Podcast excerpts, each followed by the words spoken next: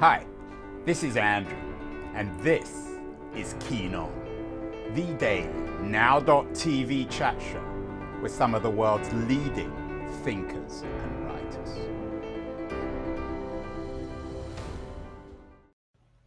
Hello, everybody. It is Friday, August the 26th, 2022. Uh, the more I do this show, the more I, conclude that understand America is through its dysfunctional healthcare system, and perhaps its dysfunctional, that's the right word, uh, healthcare workers of one kind or another. We've done a number of shows on the crisis of American medicine. It's a very complicated, multifaceted crisis. One of the people I think who best understands it and best able to articulate it is Robert Pearl. He's the author of Uncaring How the Culture of Medicine Kills Doctors and Patients. It's a book about the general misery of the system. He was on the show earlier this year talking about the parallel pandemics in America of COVID, anxiety, and gun violence. One could add the pandemic of the actual medical system itself. Um, certainly, the medical system in America reflects the profound inequalities of this country. We've done a couple of shows on that recently one with Stephen Thrasher, who has a new book out, The Viral Underclass, and another uh, this week with the uh, writer Linda Villarosa on racism and, Amer- and the American medical system under the skin. The hidden toll of racism on American lives and on the health of our nation.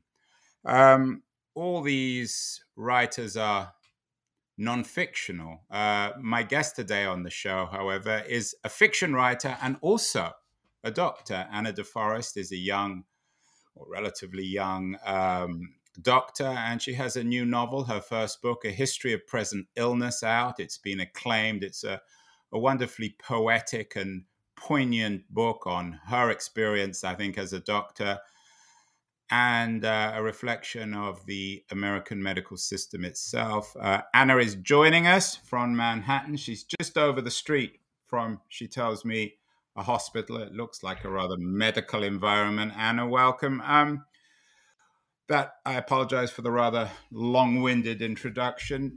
Do you think that's fair? That if we can get to the heart of the complexities, the paradoxes, the injustices of the American medical system, we can also get to the heart of what else is wrong with this country. Uh, that may well be the case. I'm not sure I'm the best person to report on it. I know that the the mystery of what's wrong with the hospital has been something that's gripped me pretty intensely for the past decade while I've been in training. Um, the hospital is a place that's full of really extraordinary individuals, as you know, doing really good and important work. Yet simultaneously, it's such a, a, a toxic environment for so many people um, so disempowering, dehumanizing a, a, function of systemic racism in our country. Um, it's it's a tough question to answer. Why is this happening, and, and what can we do about it? Yeah, and of course, it, the medical system and doctors like yourself are as much victims of this as perpetrators. It's all very complicated. Uh, your book is a novel, uh, a history of present illness. The New York Times loved the book but they suggested at times they would have preferred it, I think, or they implied that they might have preferred that it was nonfiction. Did you grapple with writing fiction versus nonfiction? Because it's a pretty hard hitting book about the medical system. Well, I, I, didn't grapple with that. I think in part because I was a fiction writer before I was a doctor. Um, fiction is my means of seeing the world.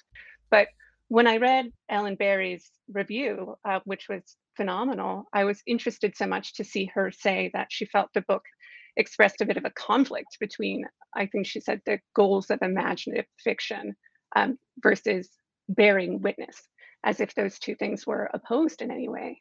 Um, for me, to, you know, to try to write a book that deals so much with the interface between the, the personal and the professional, the public and the private, one of the safest and most effective ways to do that to really paint that picture was to use fiction because it has so so much less constraint than nonfiction.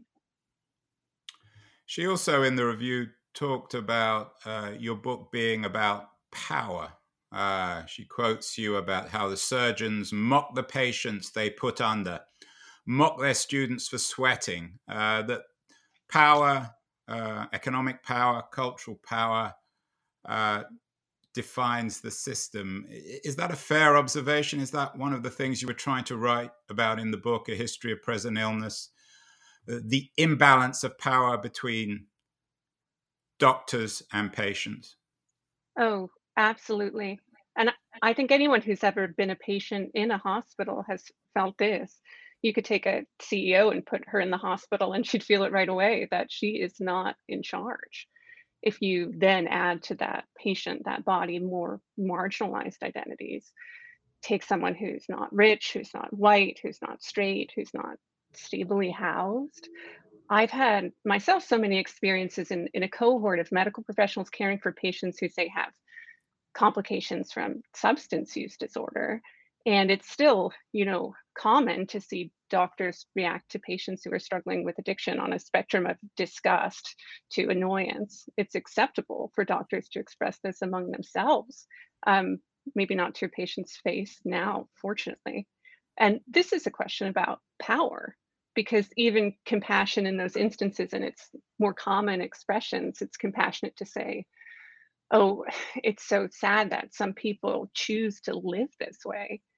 And the notion that living with addiction is a choice, I mean, this is where you have to examine power because as I've found, the further along you go, the more power you get, the more privilege, the easier it is to feel that you have the things that you have because you chose them because you deserve them or that you earned them. And I mean, this is just not something that is necessarily true. People don't suffer because they choose to suffer.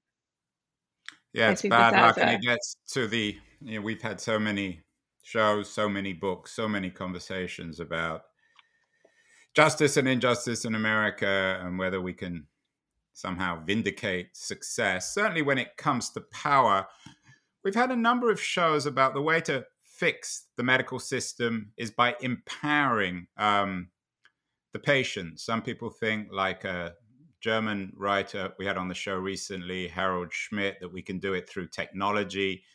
The end of medicine, as we know it, suggests that um, with new digital technology, patients will be empowered. Did a show with uh, another Israeli doctor, Talya Miron-Shatz, on uh, teaching people how to make better choices about their healthcare is the way, at least, to try to address the imbalance of power, Anna, by empowering patients, or is that just happy business school talk? Um, I, I suspect it, it comes from a good place, but I think the people who are empowered by advice like that, people who are reading those books, are probably significantly empowered in the first place. Um, the patients who are most easily able to advocate for themselves in a hospital setting already are the people who are highly educated or from higher socioeconomic backgrounds, white people specifically. Um, if we take people who already feel somewhat empowered and give them books on becoming more empowered, that's great for them. But I think we have a problem on a level of systems that you can't intervene with a, a nonfiction book that you hand to a patient and say, you know, advocate for yourself. You mentioned that you began as a fiction writer rather than a doctor, and, and now you're a neurologist and a, a, palliative care physician in New York City. Um, tell me a little bit about your life, about the life that generated as a doctor um, this book.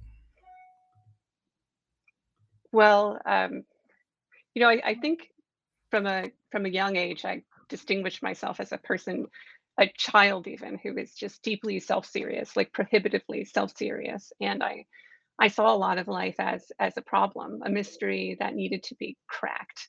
And at the, at the same time i was afraid of a lot of things. I was afraid of of the the rapture many kinds of apocalypse. I was afraid of asteroids and aliens and serial killers and tornadoes. I was this really like strange and, and neurotic little kid and and living like that i think like living in proximity to so many kinds of anxiety though it just sounds like as i'm hearing myself say it kind of like a psychiatric illness it manifested in me uh, a bit of a, a, power a power to um, sit with uncertainty to face up to terror because i never had much of an option either way. And in in that way you know when you're afraid and i think most fear is fear of death um, being really afraid of dying also enmeshes you in this mystery of what does it mean to be alive uh, how do we handle the the essential mystery of that? And so being like that, being like that in 18 years old, you know, what would you do? I went to college. I went to a liberal arts college where I thought I would solve the question. And um, so credulous. The the first course I ever took, I went to the New School Liberal Arts College. It's called Eugene Lang. Um, and the first course I ever took was called The Story of the Devil. And it was a literature course where we read like Goethe's Faust and and we watched The Exorcist. And I spent the first week in class sitting earnestly around the table, and the professor had asked us to answer the question, what is evil? And so the students, these kids were kind of like shooting the shit basically this question, what is evil? And then the, the week ended and we moved on, we started reading a book. And I kind of like raised my hand on that second Monday and I said, but we haven't answered the question yet. And everyone laughed at me, but I really thought that I would come to school and people would tell me the answers to the great questions, one of which I think is like, what is evil? And I went from there to like getting a really hodgepodge and kind of fascinatingly patchy liberal arts education. Um, I took a class I remember on on Rene Descartes, and I, I learned about cogito ergo sum. I think therefore I am, and it never had really like occurred to me to ask, oh, what is the the foundational modicum of my reality? And so I, I read meditations on first philosophy, and I said, oh, it's thought. And it, as soon as I understood it, I sort of believed it which is such a good lesson, I think, in, in, in credulity, because we do tend to believe anything that we understand, um, which is kind of dangerous, right? It, it biases us towards things that are simple when most complicated questions are not simple.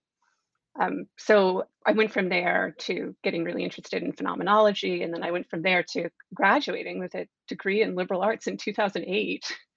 Um, I didn't know that you really should think about jobs when you go to college. I kind of like grew up in this in this complicated privileged in that you know my parents always said go to college but but um, disadvantaged because i didn't really know what college was for um, so i ended up in graduate school quite young i got an mfa in, in fiction writing and i was still doing this now in, in fiction trying to figure out like like how do we live and and I was teaching and it was very interesting. But I, I hit a point in my mid 20s where I think I really needed to get a, a, job, like a job that, that paid a living wage. And um, I always feel a little gauche when I'm talking about creative processes and then I start talking about work and, and income. But you know, the fact is that a lot of people, and myself included, for my whole life, have to have to work to live, and um, and I wanted meaningful work, and and through kind of a convoluted process of self exploration and my aforementioned horrible fear of dying, I I ended up um, volunteering in a hospital, and and then I and I, I did a postbac and I went to medical school and took that weird head that was trying to to solve the question and and put it in a very different circumstance. Um, yeah,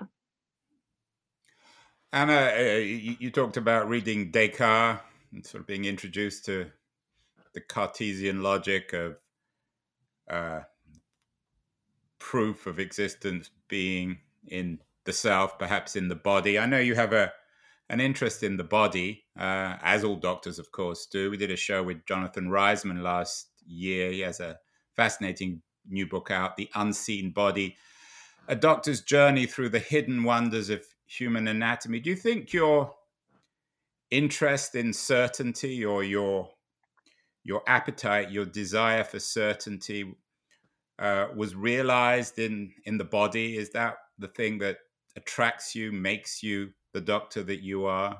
This fascination with the physical, with this thing that we call the body.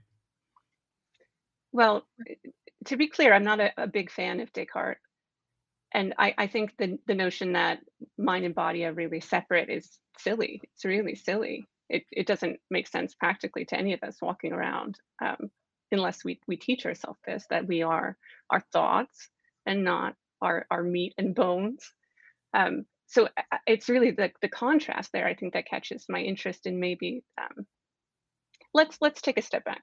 I'm a, I'm a palliative care physician what palliative care physicians do um, is really focus on the experience that a person is having of their illness in their body in their mind in their social world and we we parse these things out in so much as we treat them differently but when it comes to the situation of a suffering person it's not a suffering mind separate from a suffering body. These the the boundaries here are so liminal. And I think maybe that's the difference that a lot of palliative care physicians bring to their work separate from their colleagues in other fields.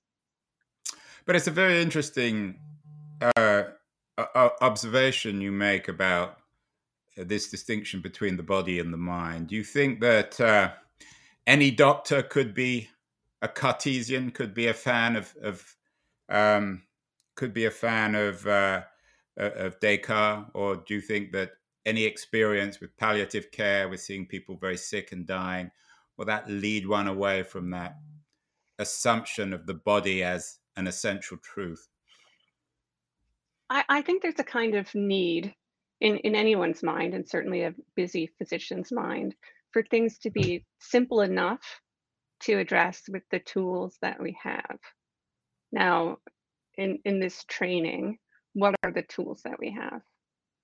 I I ask myself often as a kind of uh, meditation bell, what is the purpose of this job, a physician? The purpose of a physician is to maintain in the patient that the health of the of the body, restore health to the body. Um, what it, what is health? So the WHO defines health not as the absence of disease, but as this is I'm going to try to quote it the the complete physical, emotional, and social well-being of a person, of a, of a person. Um, and so we, we treat diseases though it's a biochemical process that social and psychological forces sit on top of it in a nebulous way but if you look at something like the leading causes of death in the us you see illnesses like heart disease and copd and diabetes diseases that are as much contributed to by social and environmental and socially determined factors as they are by biochemistry but doctors aren't trained in that that's not our job. We're not given the skills to change the world. So if the problem is too complex to address with the tools that you have, you have to change your notion of the scope of the problem. And I think that's what makes physicians a little bit more Cartesian that I might prefer because you have to simple things up quite a bit to address them in the time that you're given with the tools that you have. Yeah, you wrote a, a lovely piece uh, uh, in uh, LitHub uh, on whether life is is worth living, and one of the takeaways you argue is that doctors care poorly for patients who are on the way out, and they wait too long to talk with the dying about death. It must be very hard to talk about death. How, how do you do that? Perhaps before I go there, I, I do want to say that I, I found that subtitle a bit provocative on the LitHub piece. I'm certainly not. Okay, well, we'll we'll smack the um, we'll smack the lit. Uh, uh, uh th- this show kind of goes out on LitHub, although it's not I, formally a LitHub show. So uh, whoever is responsible for that, uh, please note that the you, you, thought that it was an inappropriate subtitle. Well, no, I would just amend it to say that the, the calculus is not done by the physician and any situation in which physicians feel that they're determining whether or not someone else's life is worth living, they've made a rather large moral misstep. Right. Um, and just to be clear for people who aren't watching or just listening, the subtitle on uh, Anna DeForest's piece on LitHub recently from August the 16th was uh, whether she was wrestling, I'm not sure if that's the right word, with the calculus of whether a life is worth living, but you weren't really wrestling with that. It, obviously, Anna, uh, you, it is worth living if you can save it, presumably. Well, anyway, so, so, so back to the question of talking about death, which is also a tricky one. It, it can be, you know, it, it really can be. We've been having a lot of discussions in the field of palliative care lately about something called advanced care planning, which is a big part of what palliative care is supposed to bring to, to medical settings, their ability and the skills to perform advanced care planning, which means talking to people when they're relatively healthy or perhaps newly diagnosed with a disease that might come to threaten their lives, talk with them about what they might want in certain conditions or others. And that's difficult to do. Um, healthy people don't really want to talk about the, the conditions of their dying and then people who are sick, who are moving toward these kinds of conditions, perhaps are even more apprehensive. But the trouble with advanced care planning is not that it makes people uncomfortable, it's that people who are healthy have a hard time imagining how they will feel when they are ill, when they are facing these kinds of decisions later in their life. How would they want to make them? You actually can't predict it. You're not the person who will be doing that math. It'll be a different version of you, a version of you who's been living in a different set of conditions with a different set of stakes. So the difficulty isn't just discomfort. Um, I think you have to be a little bit interested in discomfort, both to be a good fiction writer and to be a physician of any kind, but certainly in palliative care. I think the difficulty of talking about death is how how unimaginable some of the conditions around death can can come to be. And I assume that one of the difficulties of all this is back to your concern and issue of power, is because of the power imbalances, that conversation about death and dying becomes very hard and very problematic. It's certainly problematic. It's certainly hard. I think the way that power may play into it is that, I mean, phys- physicians determine when these conversations even occur. Uh, there are a lot of physicians who don't wish to talk to patients about dying until they feel the patient has no choice but to die. Uh, that death is what will occur, and all we get to do really is um, the terrible metaphor you often hear in an ICU is rearranging deck chairs on the Titanic. Um, mm. The power to decide when the conversation happens might be one of the most overlooked powers that physicians hold. Is one of the problems, Anna, that um, medicine, and particularly American medicine, is based so much on science, on certainty, on proof and research. And death is so profoundly about uncertainty. We have no idea of it, really. I mean, we know, I guess, there are certain scientific truths, but we don't know what happens after death. We have no idea. Uh, perhaps we never will. Um, to deal with this complicated, enormously painful, and problematic issue of confronting death, the doctors have to unload themselves of science? Can science help with this? Oh, that's such an interesting framing of the question. I, as a person who's always been very interested in death, in, in that, just as you posited it, it, it's definitive in all of our lives that we'll die. Nobody knows what happens when we do. It in in many ways and under many schools of thought conditions the entire way that we live.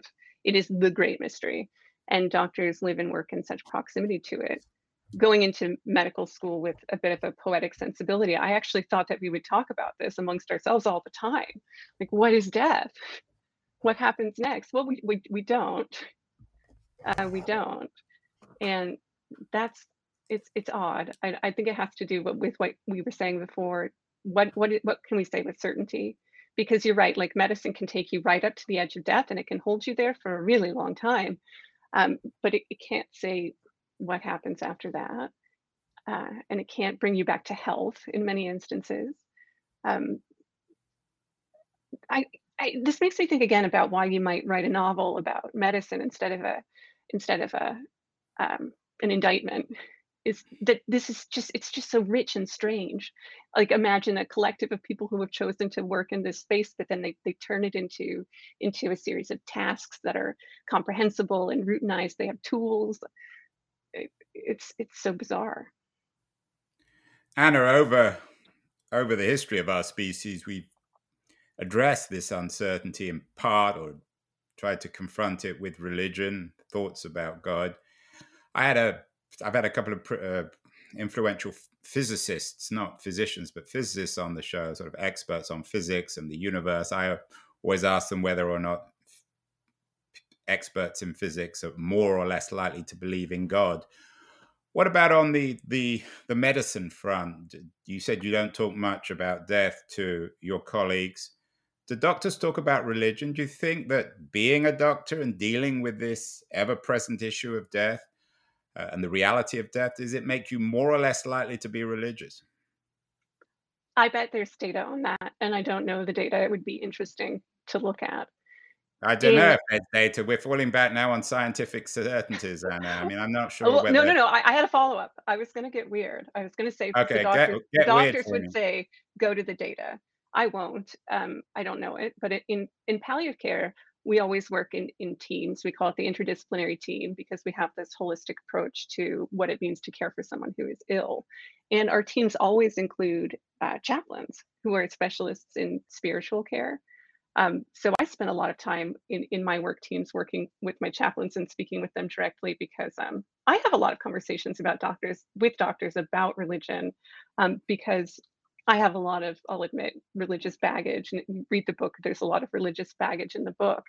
I grew That's up. rather unkind to call it baggage. I mean, well, it's it? mine, so I can call it what I want. Well, it's so. And what I mean is, is you're unkind to yourself. That you're. It's a form of self-criticism that you think you can discard that baggage somehow. well, I don't think I can discard it. I've certainly tried. I, I grew up adjacent to a kind of um, Christian fundamentalism that I always perceived as quite harmful, and it was quite harmful. But at the same time, having a, a, religious environment in which my thoughts were shaped when I left that tradition, I still, as I've been saying throughout this conversation, have a lot of concerns that fall under the domain of religious questions. And I love to talk to religious people about the way they think these things through um, because they have principles that apply to these instances that a scientist doesn't necessarily have about what is the value of life, about um, how do we make these kinds of difficult decisions. But I think essentially, if you overvalue certainty, that that can also be perfectly compatible with intense faith if, if faith is a certainty for you. Um, I've I've met all sorts. I can tell you that. Is your book a, a spiritual book? Uh, we had uh, Jean Hanff Korelitz on the show earlier this week. She's the author of the best-selling book, The Latecomer. She told me that politics for her as a writer doesn't really matter that much. Her priority is to tell a good story with compelling characters. What was your priority as a novelist in a history of present illness? What were you really focusing on? What did you want to achieve with this book? What gives you pride? well, I'm I'm grappling with the question. Uh, it, the question is, how do we live in the face of death? and and what is our responsibility when we are faced with suffering the suffering of ourselves and the suffering of others the book doesn't answer those questions but it certainly elaborates them uh, and to that extent i'm i'm quite proud of it let's end with covid uh, you've lived through it we've all lived through it fortunately we're all still living we did a show a couple of weeks ago with Eli Saslow, book about voices from from the pandemic. You wrote a 2010 piece in uh, the Paris Review uh, about your experience, and I'm quoting: "I spent the first surge worried I would kill my husband. Um, I am a doctor, and he has bad lungs." Uh, what was your experience in COVID, and, and how did that change you as a as a doctor? How did that make you think or rethink death? Well, I, I've had a chance to write about it. I wrote I wrote that piece in 2020. I wrote at, in the New England Journal about watching patients die of COVID as well. Um, if I hadn't written about it, I'm not sure I would even have access to the way that it felt back then. Lots of people who experience large scale trauma will tell you that the same thing, that they don't remember uh, what it was like. Because before we were vaccinated, um, so many situations we were we were in the the doctors the nurses the nurses the respiratory therapists um, we we were so afraid it was so frightening and once the fear was gone and it, then it was it was just grief and it was confusion and it was it, it, it it's just it's, it's trauma we're going to be we will be reckoning with the trauma of the pandemic as it goes on and as it has affected healthcare workers and healthcare workers fleeing healthcare. Uh, we're going to be reckoning with this for for a long time. You wrote that uh, in that piece. I used to love being in the hospital. Now I hate this place. Did it turn you off being a doctor? The COVID experience? There were moments. There were moments. But are you back um, on board? Are you back, back on board? I, I, I think an extraordinary thing about being a human being is that you can be in these situations where you can say, I can't stand this. I can't take another moment of this. And then you do. and and you bounce back, but you're not the same. And not everyone bounces back. I mean, resilience is basically a swear word as far as I'm concerned to expect this of, of a, a workforce. I was a resident during the pandemic. this is people who have are basically undercompensated for incredible labor, working 80 hours a week, doing just insane things in the name of their education with no time to reflect on them, no means to really care for themselves. I mean, if you want to ask the question of how doctors become callous before the pandemic, it's because of the way we're trained. So those of us who trained during the pandemic, uh, we will have a, a, different perspective. Hopefully, it will lead to some uh, positive change, uh, but we're also really tired. Let's end on a positive note, as you say. It could lead to positive change. You you wrote in that Paris Review piece, doctoring is men's work, although we work to change this. Is that really, when it comes to power, is it to make it not just men's work? If, if we're to improve the profession, improve the experience of going to hospitals, improve indeed the experience of dying, do we need to make doctoring less like men's work?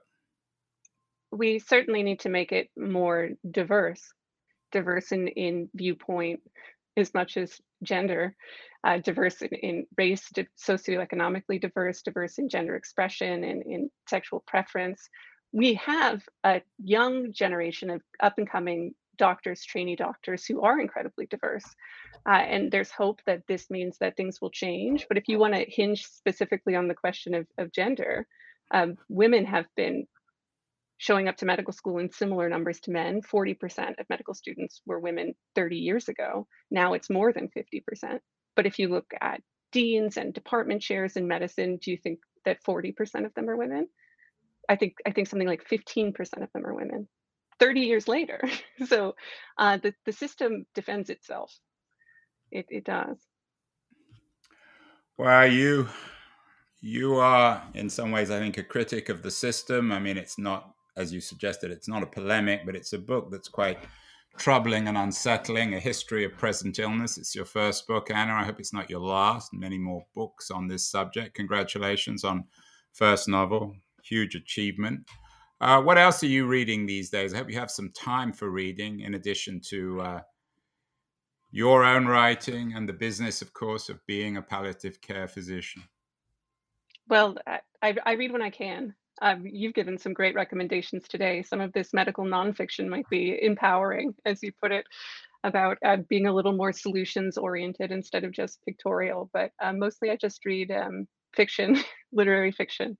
I've been reading Miranda Popkey's Topics of Conversation, which came out a few years ago, but it's just phenomenal. And I'm wild about all of the, the newer um, Rachel Cusk novels. Just anyone who will speak in plain and beautiful sentences about what matters most in the world.